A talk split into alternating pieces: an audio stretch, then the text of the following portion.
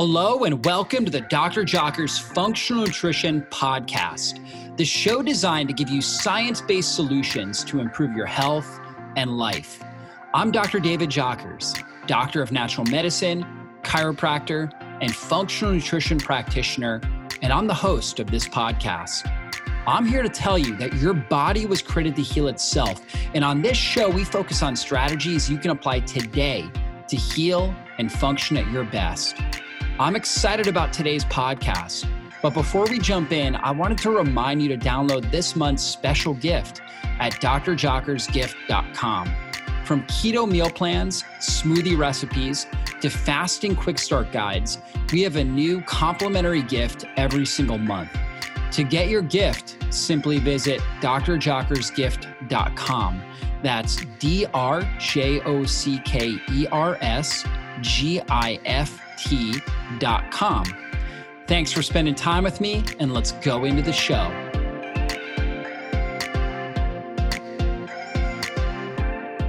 This time of year, I absolutely love the great flavor and blood sugar stabilizing benefits of Organifi Gold Pumpkin Spice Blend. This adaptogenic mix combines 4,000 years of Ayurvedic wisdom with the autumn taste you know and love. It has medicinal mushrooms, restorative herbs, and nostalgic spices that work in synergy to calm your nervous system, replenish antioxidants, and curb nighttime cravings. Some of my favorite ingredients in this include organic turmeric, cinnamon, ginger, clove, lemon balm, turkey tail, and reishi mushrooms. These clinically studied organic ingredients have been shown to help promote calmness and relaxation. They support good digestion.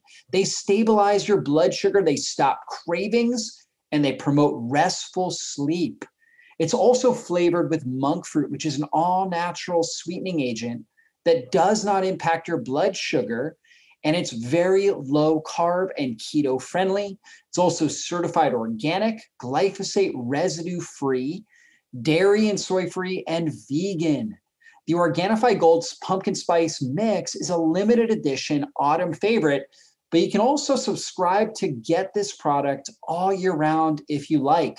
Simply go to Organifi.com/Jockers and use the coupon code Jockers at checkout to receive 20% off your order. That's ORGANIFI.com/Jockers to receive 20% off your order today. You guys are going to love this mix. I basically take a scoop and I put it in coconut milk, and you can have it either cold or warm, depending on what you're looking for. It tastes amazing. It's got all these herbs. Really helps relax you, calm you, helps reduces nighttime cravings. I always have this in the evening right after dinner to help kind of relax my stomach, improve my digestion, stabilize my blood sugar, and take away any sort of cravings and help promote restful sleep. And you can try it too. Again, go to Organifi.com/Jockers. Use the coupon code Jockers at checkout to save 20% today. Well, hey, everybody, welcome back to the podcast. You know, I get so many questions about women's health. We're going to really dive into that in today's podcast. We're going to go through what you should be doing nutrition, exercise-wise, as you transition through the different stages of, you know, being young and fertile, and then going into perimenopause and menopause as your hormones change, what you should be doing through these stages to really optimize your health. And so our guest is Tanya Fines, and she is a mom of three amazing children. She's also a former international competitive figure athlete. She represented both Canada and New Zealand and placed fifth in the NAC Worlds in 2015. She's a board-certified holistic health practitioner with the American Association of Drugless Practitioners. She has 25-plus years experience working in the health, fitness, and wellness industry as a coach, nutrition counselor, and holistic practitioner. And she's also a member of Team Critical Bench in Clearwater, Florida. And she's the co-host of the Strong by Design podcast, another great podcast, guys, to check out, the Strong by Design podcast. And she's a creator of Fermentite, the Menopause Rescue Protocol, which we're going to talk more about, and also the co-creator of Unlock Your Spine. So, Tanya, welcome to the podcast. Thank you. Thank you for having me. It's nice to be here. Yes, for sure. And so let's talk about your journey, how you became a fitness athlete and how you really got into holistic health. Yeah, well, you know, I've always been, that kind of thing always resonated with me. Like I was always that weird little girl that was like picking weeds and wondering what they did, stuff like that. So I've always been very interested in nutrition and food. I've always been very active. I grew up in a very very competitive and sports-minded family. So it was just kind of by default that that happened. As far as becoming a women's fitness competitor, though, that was never really on my radar. I was always active in the gym, active doing things, but I was more sports-minded. But in my late 30s, I herniated two discs in my back. And when it happened, we really didn't know what happened. I just woke up one morning and I literally could hardly move. Turning my neck, it was excruciating. So there began a very long process to figure out what was wrong with me and then what to do. And I was adamant I wasn't going to have surgery. Pretty much any specialist I saw wanted to cut in right away. And I'm like, no, that's not going to happen. I'm too young. I'm too fit. There has to be something else going on. So to make a really long story short, found out that it was herniated disc. And I actually ended up, I was living in Canada at the time, and I ended up getting in to see a neuro specialist. And when he walked in, he looked all of about 16 years old. I was like, oh no. But he actually said, I'm not going to touch you at all. I don't want to do surgery. And he said, you know, are you active or have you ever been active at lifting and working out? I said, well, yes. And he said, get back to that. Just slowly start getting back to that. And I did. And you know, within a month, I just felt incredible. My focus in the gym shifted. Yeah. You know, I had like intention, and things kind of just snowballed. It gained momentum, and I started to respond really quick. So then I started looking at nutrition and how, you know, what was the best nutrition to feed myself to keep getting these results. And one thing led to another. And I thought, I need to have a goal. I'm somebody that needs a goal, because otherwise I kind of start to get a little bored. So I have to keep increasing the intensity. And one of the coaches at the gym that was working at the gym I trained at said, you know, you should consider doing a competition. At first I thought, there's no way, but I needed the goal and I did it. And the rest is history. I got kind of hooked into that. I have an intense mindset. So every time I did a competition, it was like, okay, what I loved most of all was that I was in competition with myself. Mm-hmm. So I always wanted to be like, hey, what's my next goal? Where do I want to be for the next one? And that's what I did. Yeah. Yeah, that's great. And so many women are intimidated by strength training and resistance training, right? Yes, and so absolutely. How important is that for a woman's body, and how do they overcome that kind of mental hurdle? Well, that's the thing. It is a mental hurdle. It's really a mindset. It's a consciousness. It's a way of thinking. It's a belief system. And that is the biggest, it is a big hurdle. And women do tend to get feel like overwhelmed, or they get scared. It's a fear mindset too, that, well, if I start moving heavy things, I'm going to look like a man. And I wish that somehow we could just so quickly eradicate that. I think we're getting better, because I think now, like, even though social media still inundates us with these really like unattainable kind of images and stuff, it is showing us that strong and muscle is sexy and beautiful and feminine. So I think we're getting there. But apart from the aesthetic look, the health benefits in terms of just having a strong body, because I will always say to clients, you know, getting older doesn't mean getting old. It doesn't have to mean getting old. And what we're doing now, it's like a bank account. The investing that we're doing now in our body has such tremendous payoff for quality of life and longevity, and the ability to move confidently and safely in our environment while reducing risk of injury. I mean, it's so huge. So building that strength is not only going to look really great and feminine, it's going to stay with you to keep you strong and healthy. And we start talking about things like bone density and just even cognitive function and ability. It's just so important, because this vessel was meant to move. Yeah, for sure. And you really get more benefit from resistance training for the time you put into it than you would from cardiovascular training as well. In my opinion, I think both can be great. But resistance training really offers a lot of great benefits. And like you said, I mean, women, unless you're you know, injecting testosterone, you don't have the testosterone levels that a man does. So you're not right. You're not going to develop that sort of bulky type of look. Now, right. What are the tips that you give women as they get started with resistance training? Well, number one is to, especially if it's really new for them, I do recommend, getting a coach. Like I was a coach, I've been a coach for years, but I had a coach. If I didn't believe in the coaching industry, I wouldn't be doing it. And even coaches, really good coaches, have coaches of their own. They need the accountability. So for a woman that comes in and she's kind of testing the waters and thinking, okay, I'll give this a try. I do recommend get a coach, get somebody that's going to sit down and ask you about your goals and work with you to come up with a plan to get you there. That's number one. I also make it I'm very transparent as far as your nutrition plays a lot into this. And because I sometimes that there's that connection there where I think women can get caught up in the cardio part. Like I know a lot of women that their cardio endurance is absolutely through the roof, and yet they're still not happy with how they look. So I tie in nutrition and tracking, like actually write down your goals, write down your progress, because I think when we start to see that and acknowledge it and celebrate it, it becomes that inspiration. Because motivation's great, but it can be very short-lived. You can be motivated this morning and then by noon, you're just not motivated anymore. So, finding out what those, those inspiring things that keep you going. So, getting a coach, formulating a realistic plan, being very real as far as your schedule, what's the commitment you're willing to put in? Because there's no point in sitting down and saying, okay, I'm going to join the gym and I'm going to go 4 days a week. When you look at your schedule, know darn well that's not going to happen between a job and children and volunteer work. So it has to be very realistic and attainable so that you stick with it, because it's the consistency that yields the results ultimately. Right. That's a great tip. It's not you being gung-ho and aggressive in the beginning. It's really your consistency over time. That's the most important thing. Now, what are some of the nutrition principles that you have learned over the years, and how has that kind of changed and evolved? What are you practicing now when it comes to your nutrition? It's a great question, because nutrition, like anything, does change with us.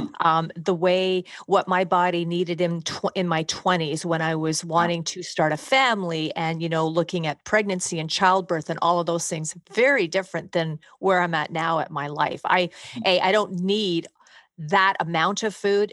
B, I really don't have that kind of appetite anymore either. So it's the nutrition as far as evolution or how it's changed for me, it comes down to what are you doing right now in your life and how do you feel your body to maximize all of that? So, for somebody that works in health and fitness, to be very honest, I work out, but I like to do things. I like to hike and bike and surf and all of that stuff.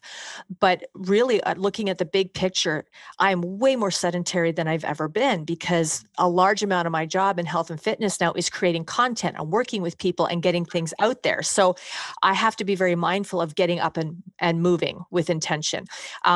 But it's where are you at now in your life? What are the things that you're doing, and how do you feed your body in the best way possible to make so that you're kind of operating at peak level as much as you can. So if you're a young woman in her 20s and you're starting a family and you're very active, there are certain, foods or certain nutrition principles you need to follow. I'm a huge believer in, I don't believe in restriction to the point that life is boring. I mean, if I wasn't doing what I was doing, I'd probably have like a little bistro and I'd be making people very happy with food.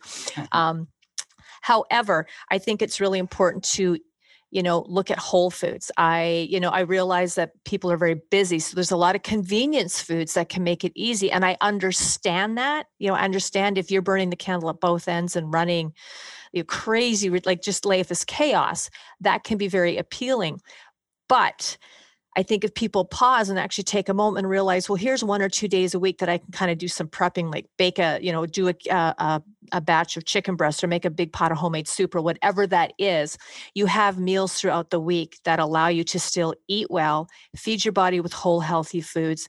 I'm a big advocate for fats. I think fats are something that are under-consumed. Yeah. Healthy fats. I think people are still, there's still a fear mindset with fat. They're either fearful or they're taking keto and kind of maybe doing it. Like they don't understand it well enough that they're over consuming. So I think fats are very important. And again, I think tracking, not in terms of a prison sentence tracking, but I think there's a lot of unconscious eating that happens. in our life. So yeah, sure. Yeah. Yeah. Emotional eating, a lot of things like that. Yes. Yep. Yes. And so again, I think we're always like, we can talk about fitness and like world nutrition, because I love the topic of nutrition. We can talk about nutrition, all the principles and things that, you know, a person can be doing to optimize their health and wellness. Yet there's come with that, there is so much emotional baggage or trauma or fear mindsets that have such a huge impact that you're constantly really working with both of them with people. Yeah. So what are some of the top foods that women should be looking to get into their diet? I think I would say definitely, ladies, start consuming. If you're not, look at healthy fats.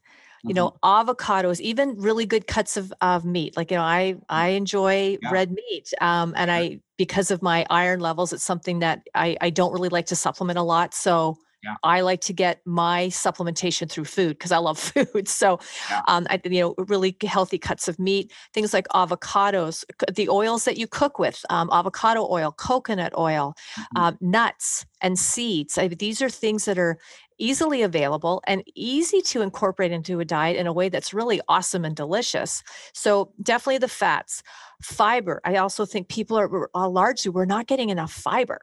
And particularly when a client sits down in front of me and she's like, I just can't lose the weight. And so we kind of start looking at the food and I'm like, you know, overall your eating's pretty good. We need to get you moving, but your fiber intake is seriously low. So if you're struggling with weight loss, how much fiber are you getting? Yeah. You know?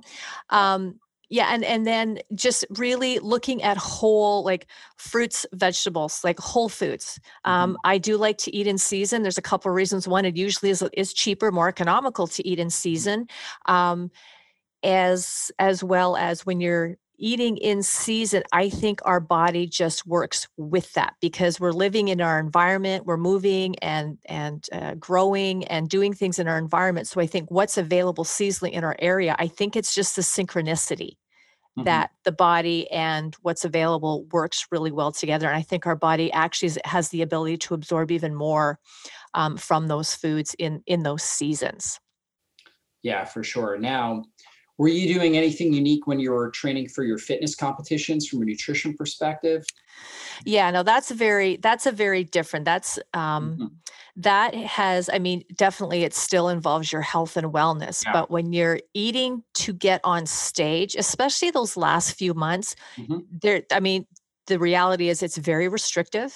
It's not a lot of fun. Right. There's not a lot of color because you're trying to cut body fat as much as possible for a very specific time. Now, going into that, I had a healthy mindset and a healthy relationship with food. Otherwise, I never would have in a million years done it because that kind of training can certainly be a trigger for someone that struggles with healthy relationships with food.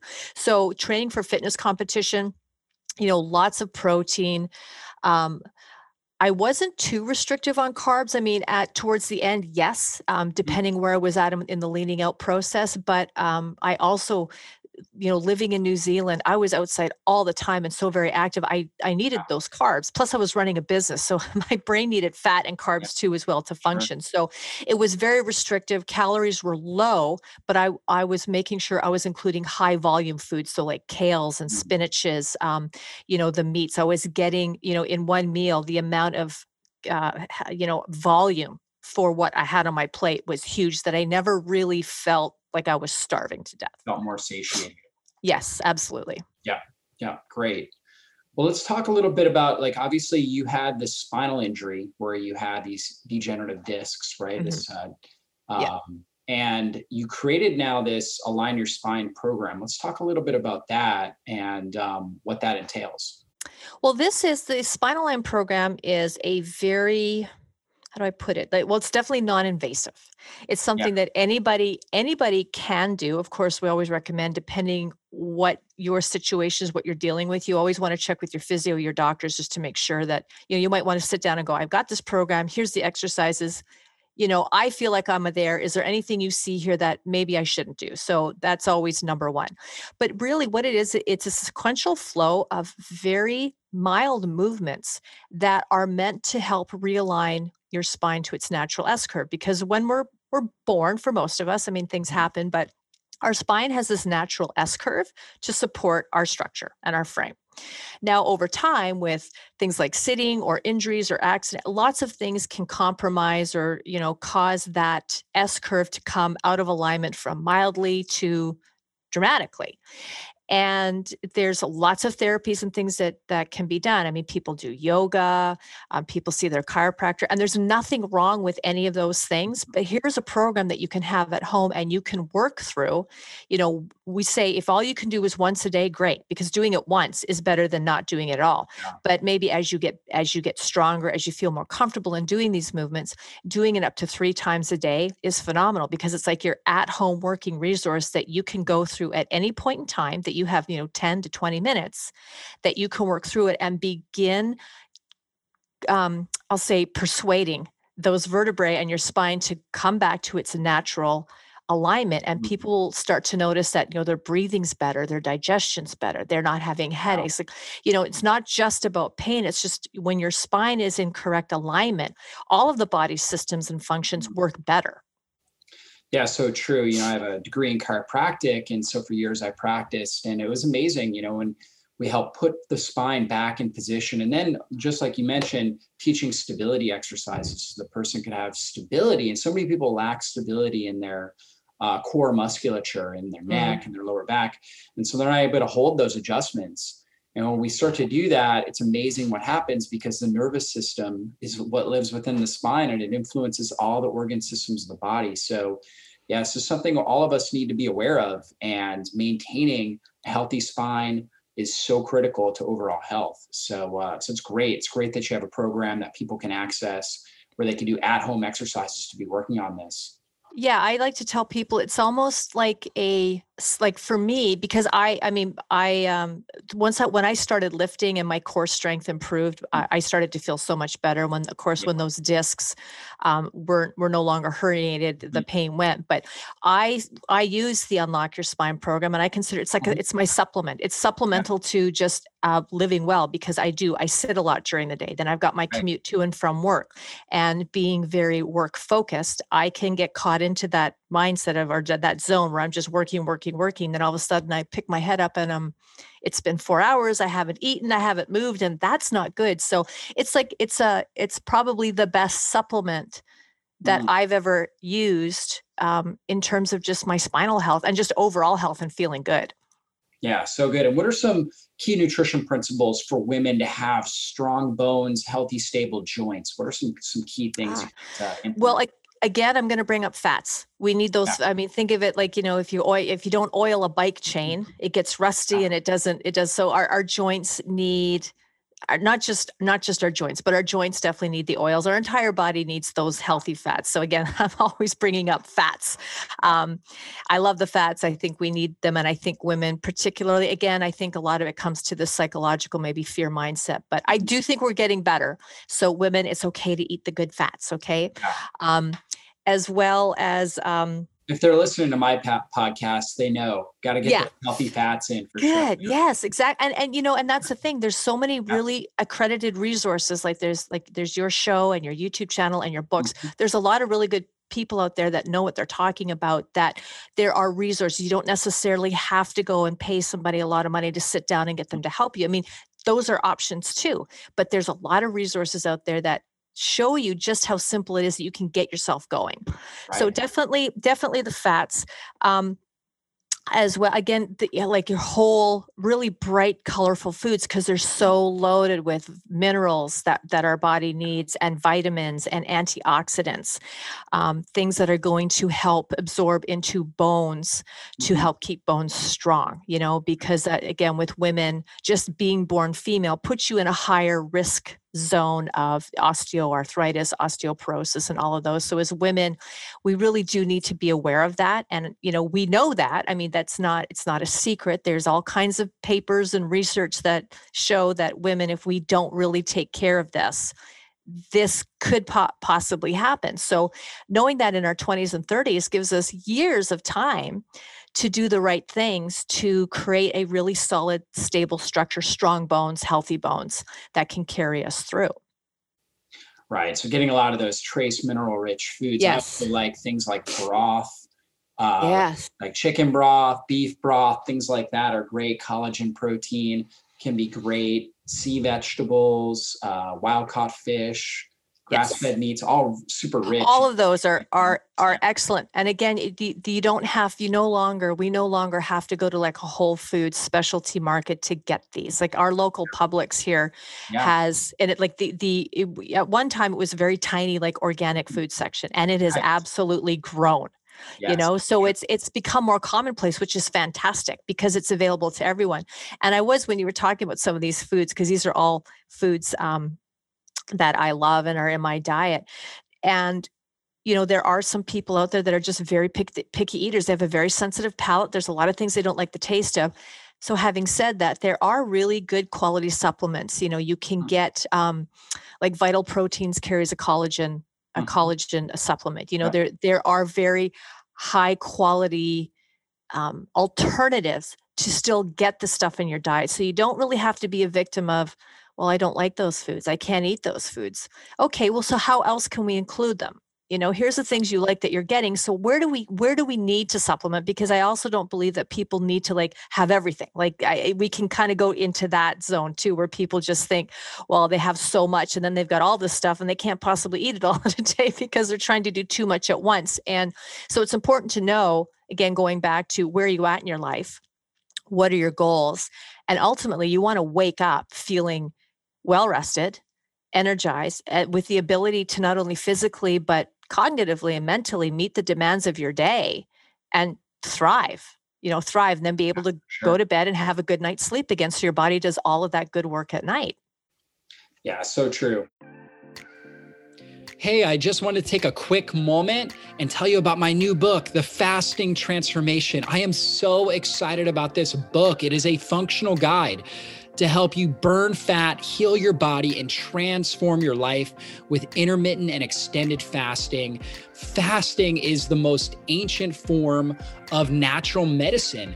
And in this book, I take you on a journey to help you understand how fasting improves your blood sugar and your insulin sensitivity, how it shuts down inflammation in your body, optimizes your hormones, turns on fat burning, and helps activate stem cells and deep cellular healing.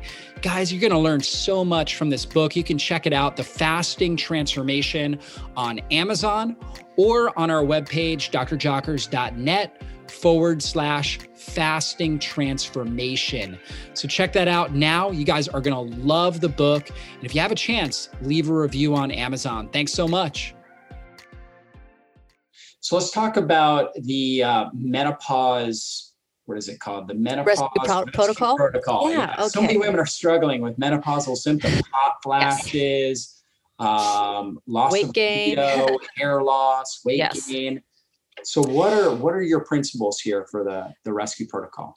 When I sat down to really focus on, okay, I want to write something and put something together. What I will say is there's no great, big, huge secret. There's no magic formula for this. If you're a woman, you're going to go through menopause.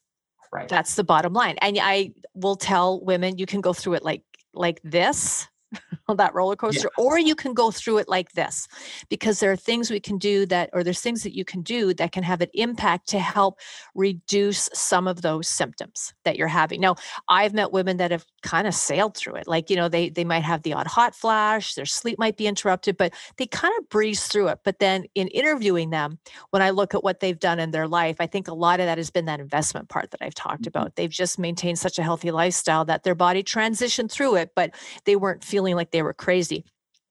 For a lot of women that are really struggling with it, number one is, you know, you do want to speak with a doctor. You want to have some baseline blood work done. You do want to check where hormone levels are at. Because some women, because I don't ever want a woman to feel guilty about it, but some women will end up needing maybe some HRT for a limited amount of time to help out. There's nothing wrong with that. I don't think women should feel like a failure or ashamed of it. Sometimes that has to be part of the formula. But as far as principles, this is like a working resource to kind of help women feel like you're not alone. here are symptoms that you may experience. You may experience all of them. You may experience some of them. Some of them you may experience really bad. And we kind of break it down. Like if you are experiencing hot flashes, let's say, is something that you're struggling with, here are things that you can start doing now that will help have an impact and start to reduce the intensity of those. It may not get rid of them. Some women, it does. They all of a sudden just find, wow, just, you know, switching, getting some of those fats in and creating a bedtime routine made a huge difference in my hot flashes. You know, cutting out alcohol to a point. I shouldn't say cutting out, but maybe limiting. Okay. So I talk about, I'm very transparent in here are some things that you may have been doing that no longer actually work that well with your body and what it's going through. So we have to make some adjustments and changes. Yeah. Body awareness is key. What are the symptoms you're feeling? What are the things you're really noticing? How is it affecting you? Okay. So what can we do with your nutrition and exercise that can have the greatest impact to start reducing these symptoms to help get you through it without feeling like you're going crazy? Yeah, for sure. Now, what are some of your top strategies for hot flashes? Hot flashes, well, exercise for sure. I mean, any kind of movement that just gets more oxygen into the body is going to help. So, and it doesn't have to be, again, women are like, oh, I hate exercise. I'm like, well, do you like going for a walk? Do you have a dog? You know, find something that you like. And most people have something that they like, whether it's yoga or some that do like lifting or some that like to go for a jog, but getting and being consistent. Like let's pull out, I have clients pull out their calendars and write down all the things that they can't not show up for, like work. Things like that. Let's put in all the things that you have that are non-negotiable. And then we look at the time, the rest of the week and the times. It's like, okay, so you have every Tuesday from 7 to 9, you have an hour. What can we put in that hour for you that you would enjoy doing? So exercise is definitely one. Definitely with hot flashes, things, the fats, healthy fats seem to be very helpful in helping to reduce those, as well as some adaptogens like ashwagandha. That's one that I talk a little bit about in the Menopause Rescue Protocol. So ashwagandha is another adaptogen that you can get. Well, you used to only be able to get at health food stores, but I've seen it on the shelves at Publix, and you can add a couple drops of that to a tea or a shake or a smoothie. The other thing is caffeine and alcohol. If a woman is, and I'm guilty myself, I was especially like with, 5 years of university, learned how to drink lots of coffee in a day, yeah. But reducing, because the minute you tell somebody they have to give something up, they're going to leave, they're going to go do it anyway. So it's like, hey, how do we still allow you to have that without having an entire pot of coffee in the morning? So cutting back on caffeine, finding alternate caffeine replacements that taste really good, and looking at alcohol consumption. Those are typically the big ones that we can work with to make changes to help reduce the hot flashes. Yeah, all really good information. And, a lot of women are also struggling with weight gain as they get up in age there and go through menopause. So what are some of your best strategies outside of what you already talked about for weight gain? Well, I did talk about the exercise. I talked about the good fats. With the weight gain, because that it sounds, when I say it, I can hear people's eyes roll, but it is so impactful because a lot of, like with menopause, it does target that spare tire area, the middle. It really does affect the waistline, which is mentally... it just makes women not feel very good about themselves. Yeah. And that's associated with insulin resistance too. And you're getting more body fat in your belly area. That's associated with insulin resistance. If it's in more of the buttocks area, it can oftentimes be an estrogen, just high estrogen levels. Yes. But as women go through menopause, they oftentimes start to struggle with insulin resistance. That's right. That's absolutely. So again, this is where like blood work can come in really handy to actually give us a really clear picture of what's happening. So as far as at that level, what can we do? Like, is there supplementation? Is it worth getting one of those little, the glucose, that you do in the mornings to get your fasted blood sugar, things like, because that's all just really good feedback that, and I think, most people, like you don't have to be a scientist or a doctor, but there's things that have made it available to us that make it so easy for us to get that instant feedback and go, oh, okay, here's where I'm at this morning. So here's what I should do. And here's what I really need to avoid. The one thing I do want to stress in terms of that belly fat outside of like the nutrition and the exercise and having some blood work done to figure out what can be done from those fundamentals, but stress management, because cortisol is a huge culprit in all of this as well. And when our cortisol levels go up, you know, fat likes to sit and hang around, and it can be, it's not, I often tell women, I empathize. It is tougher. It's more of a challenge to lose that weight going through menopause, but it's not impossible. It's just, you've got to be consistent. And we do spend a lot of time talking about, okay, so stress management, what are we doing about that? Because if you're already stressed out about things in your life, now you're stressed out about the belly fat, now you're stressed out about menopause, you're stressed about, it just builds and builds and builds and builds. And this isn't doing anything to help with that. So again, it's not a cure. It's not a magic wand we can wave, but it does have a tremendous amount of influence. And what I see with women that start to practice coping mechanisms for their stress, their sleep improves. And it's really interesting how all of a sudden when they start getting quality sleep, their battle against that weight starts, they start to feel a little more in control of it. And they start to, although small, they start to notice that, okay, this is, it's taking time, but it's working. Yeah. Sleep is so critical. What are your top, let's say your top 3 or 4 hacks to help improve sleep quality? Number one is your routine. I think as human beings, we do respond well to routine, and to have a really good routine, you actually have to sort of establish a bedtime, you know, as opposed to just going through your day and then like, oh, it's Tuesday, it's 9 o'clock. I think I'll go to bed. And then on the way to the bedroom, you stop, you fold a load of laundry, and then you make sure, oh, you got to let the dog out, and you know, all of that. So you have to establish a very, I'll say, strict bedtime. Now, if you're on holidays or maybe you're out at a wedding, of course, that's not going to happen. But again, it's the consistency part. Yeah. Because when we have that bedtime, whether it's, let's say it's 10 o'clock, at 9 o'clock doesn't mean you have to have your shower, put on your pajamas and jump into bed. It just means there are really some really key things we can start doing that tells our brain we're shutting down for the day, and the body starts to respond. So that could be shutting off the electronics. Maybe you like light music. Maybe you do a bit of reading. Maybe it is a bath with some essential oil. Those are like, really, that's my big hack is what's the bedtime? Okay. What's the routine going to be? And again, that changes from person to person. I like personally for myself, my established bedtime is like 10 o'clock. And so the electronics go off. Well, I don't have a TV, so that doesn't matter, but I, you know, my phone goes off. It's in the other room, and I have some light music in the background. I usually go through like the Unlock Your Spine routine. I do some stretching, something like that. I crawl into bed. I do a little bit of reading, pleasure reading, because I do so much research reading during the day that I have just like a fun, entertaining book, and I do some reading, and that works for me. So that, you know, by 9:45, my brain and my brain's ready to fall asleep, and my body's ready to follow along with it. Yeah, that's so good. I always tell people you shouldn't have goals after 9 p.m. because if you have goals, then you're going to drive up more sympathetic nervous system hormones, more of your stress hormones, and you're going to get that second wind.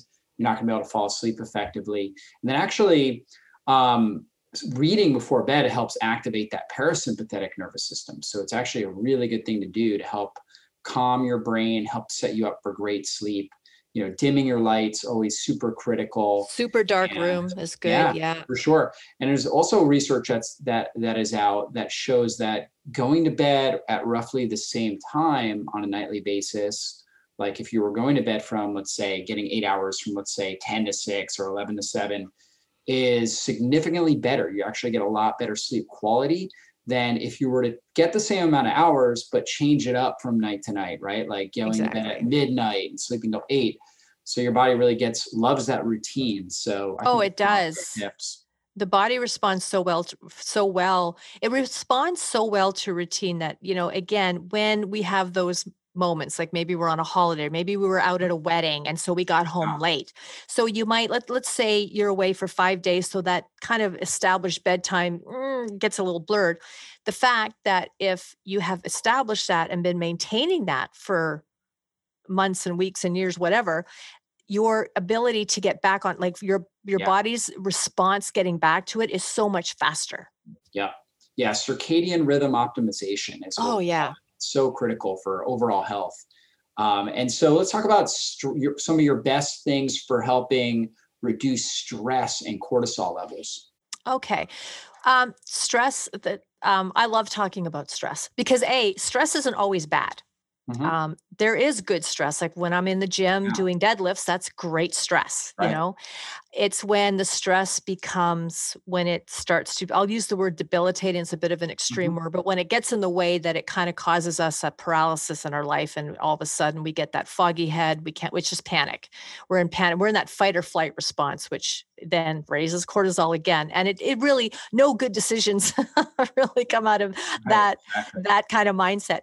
But it's so very individual specific. Again, what works? Like I have so many friends that are so great at the whole meditation thing, and I'm terrible at it. I'm ADD. So for me to actually, like, my mind's constantly. And so I've actually worked with some very high level, individuals that they're all into the transcendental, and they were going to coach me and help me. And their coaching was excellent. They're like, let all that stuff come up, let it come up, and then let it go. But I was just terrible at it. So if you have that ability to kind of be still in your space, and it doesn't have to be a long time. And I'm not going to even say quiet your mind, because for a lot of us, that's just not an easy thing to do. Everything that's going on out there ends up in here. But if you have that ability in the morning, and like I've kind of reframed how I think about meditation. Your morning meditation could be simple as you get up in the morning and maybe you have that cup of coffee and you're sitting outside, or maybe you're sitting in your room and it's just quiet and you're just kind of in that space with yourself, feeling some sense of gratitude for your day, having some, feelings of positivity, looking forward to what your day is going to involve. That can be enough to help get people in this very calm zone to start from.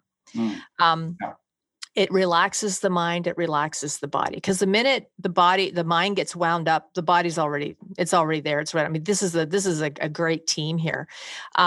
So meditation, if it works for you, do. Again, whatever works for you is what you have to do. Some people, like a stretching, I find, like for myself, I find getting up in the morning and a 10-minute stretching routine that's my jam. Mm. That is what works. That is what it kind of, I feel centered. I feel balanced. I feel just, I'm ready for my day. My brain is ready. My body's ready. That's what primes me. And again, nutrition. Nutrition can sometimes get us spun up. And sometimes if we need to be spun up, that's okay. If you're going out to run a marathon, you kind of want that nutrition's going to fuel you. So you just feel like you're ready to go. But it's watching. I watch things like processed foods, sugars, caffeine. These are things I monitor because I don't, for myself, and for a lot of people, I feel like they really don't do us any favors in helping us to work with our stress to manage it the best we can. Because a lot of times a stress response is to eat. And typically what we will go for is nothing that's really overly healthy. Mm-hmm. Yeah. What are your top three favorite exercise movements that you think if everybody could do, they would dramatically improve their health? My top three favorites. Well, I love, for me, one of my absolute favorites is bird dogs. I love it for core, and I love it for balance. And for something that looks so benign, I think it's very impactful, not just for our body, but our brain. Yeah. Bird dog is basically when you're on all fours. So you're on your knees and your hands, and then you're basically doing like a cross crawl movement. Yes. With your opposite leg and arm, right? So if you bring up your right arm, then you bring up your left leg. So it's this opposite movement, and it's really great exercise again for core, like you said, balance, right? It's used oftentimes by physical therapists for core rehab, right? Yes. And it's also great for prehab, right? So for preventing an injury. Exactly. And it's like, because my top three that I'm going to mention here are kind of like that anybody can do them. But the bird dog it's always in my lifting warm up, always. always. Cause like when I go to, when I'm working out in the gym, I like the big lifts. I like the squats and the deadlifts. I enjoy it. It feels good. Yeah. But bird dog is always in my warm up every single time. I love it. Yeah. I think it does a body good. It's something anybody can do. You don't have to be strong to do it. Yeah. You have to be willing to do it. So bird dog, definitely. Another one that I've recently, not that recently, but probably in the last year, am incorporating a lot more of is the bear holds. So that's when and again, it looks to watch somebody doing it. You're like, what's that doing? But trust me, get into a bear hold and hold it for a minute. Okay. And so that is, again, you're starting, the yoga phrase is tabletop. So you're on your hands and knees. Okay. Then you just curl your toes under. And all it is it's a very slight, it's like a micro movement. You just lift yourself up. So your knees are about inch and a half, 2 inches off the floor. You get that curve in the back. Again, it's a great core movement. So it's kind of like a similar in plank, I think, as far as what it can offer, but, that's another favorite that anybody can do. And it's really going to help with that core strength. Cause I think core strength is something that everybody needs to probably put a little more time and thought into it. You know, having that we do the age that we live in, everything is so accessible to us here. And a lot of our current careers allow us to, like, you know, we're at home working on computers. And so there's a lot more time sitting, and these are all movements that can help kind of get that spine, you know, in alignment and start strengthening the core. My next one, you know, honestly, walking, get out and walk. Everybody that is able to can walk, and you don't need a gym membership. You don't need any fancy equipment. You just need shoes and a place to walk. And you can go do it at the mall. I mean, here in Florida, like summertime, it's quite hot. So sometimes going out, I walk here. I try to get my 10,000 steps in every day, either early in the morning or later, because the middle of the day, it's really hot. But you can go into any mall in America and you can see these seniors groups and they're walking clubs. And I think it's fantastic. Just walk. Yeah, that's great. Yeah. Practical things people could be doing on a regular basis. Yeah. You know, we could also throw in there squats, deadlifts, things like that. Well, yeah. I mean, those are like, if you were to ask me what are my favorite lifts, I got a whole list. All my favorites. Yeah, absolutely. Cause they are really, I mean, they're compound exercises, right? Using multiple muscle groups, and, you know, you can really get a great impact and you can modify those movements. Absolutely. Depending on who's out there, you know, depending on if you have issues with your knees, things like that. There's all different types of modifications, but those are definitely great exercises people should do.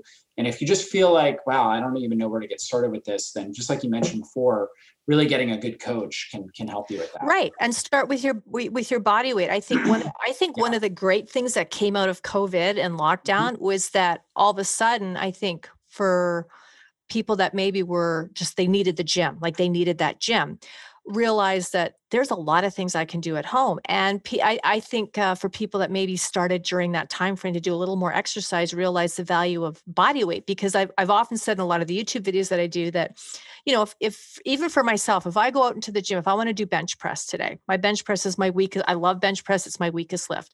There's no way that I could lift 147 pounds. There's no way I could do it, but I carry around 147 pounds all the time. So do not discount the value of your own body weight, and going through proper form and execution to do things like a body weight squat, or even a deadlift, you know, like there's so many bigger movement type of exercises we can do starting with body weight that are going to have a huge benefit. So last question, what does a day in the life look like for you? As far as like, what time are you getting up? It's really boring. What do your meals typically look like? Okay. You know, things like that. This is what people want to know. They want to know, you know, what. Yeah. Okay.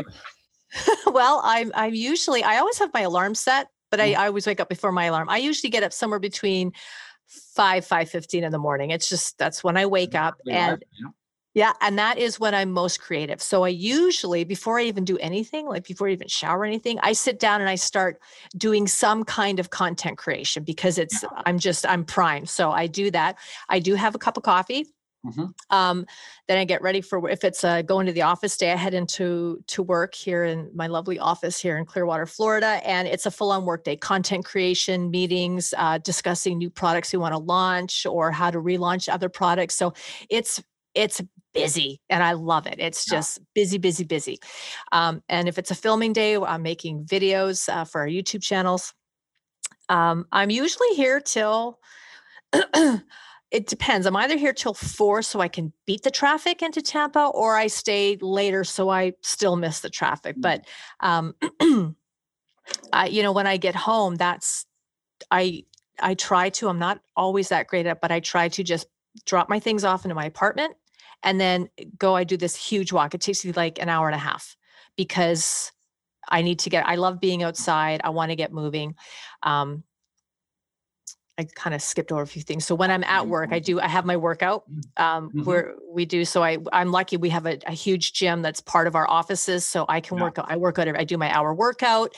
My meals are always sort of pre-prepped. I usually Sunday is kind of meal prep day. So I have a protein, like, so it could be chicken, it could be a small steak or something. And whether it's a salad or some kind of vegetables, I love Brussels sprouts, I love asparagus, I love salad. So that's kind of, my meals are good, but they're not overly exciting. It's protein and whatever vegetable I choose. Go home. I get my walk in. Supper's pretty much very similar, protein, a vegetable or salad. Friday, I usually have a glass of white wine with my dinner. And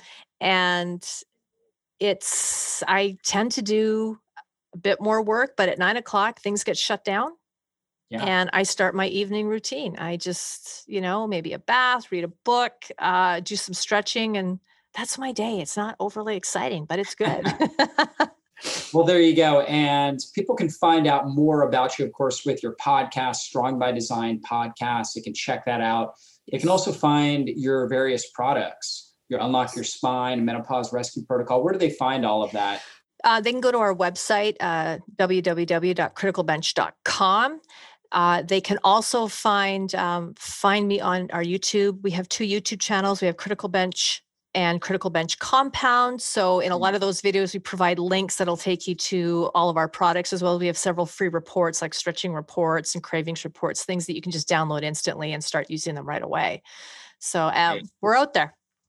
Great. Definitely check them out. They got a great YouTube channel, criticalbench.com, millions and millions of views. And you can see Tanya doing a lot of the different exercises and showing you different stretches and strengthening exercises. So definitely take advantage of that, guys. It's been a great interview. Tanya, any last words of inspiration for our audience here? Yeah, what I will say is wherever you're at right now, start there. Start there and pick one thing you want to do for the next week, whether that's you're going to drink a little more water, or you're going to make a point of with your spouse or your children, or just on your own. You're going to, after dinner this evening, you're going to go take a 20-minute walk. Just pick one thing and do it for 5 days. And at the end of the 5 days, give yourself a high five and add something else, but start where you're at so that you feel the success, because when you feel the success, you're going to keep going. And if you keep going, things just get better and better and better. Awesome. Well, thanks so much, Tanya. Guys, definitely check her out. Check out her YouTube channel, criticalbench.com, and all her various products. We'll have that in the show notes, and we'll see you guys on our future podcast. Be blessed, everybody. Well, that's all for this show. And I want to thank you again for spending your valuable time with me today. And if there was something you heard in this interview that you have questions on, or you want to dive into deeper, then drjockers.com is the best place to go. If you enjoyed this episode, please consider taking just a quick moment and giving us a great review. Your reviews help us influence more people and transform more lives. And if you took something valuable away from this episode, then please share it with someone in your life you know it can help. We'll see you soon on a future podcast. Be blessed, everybody.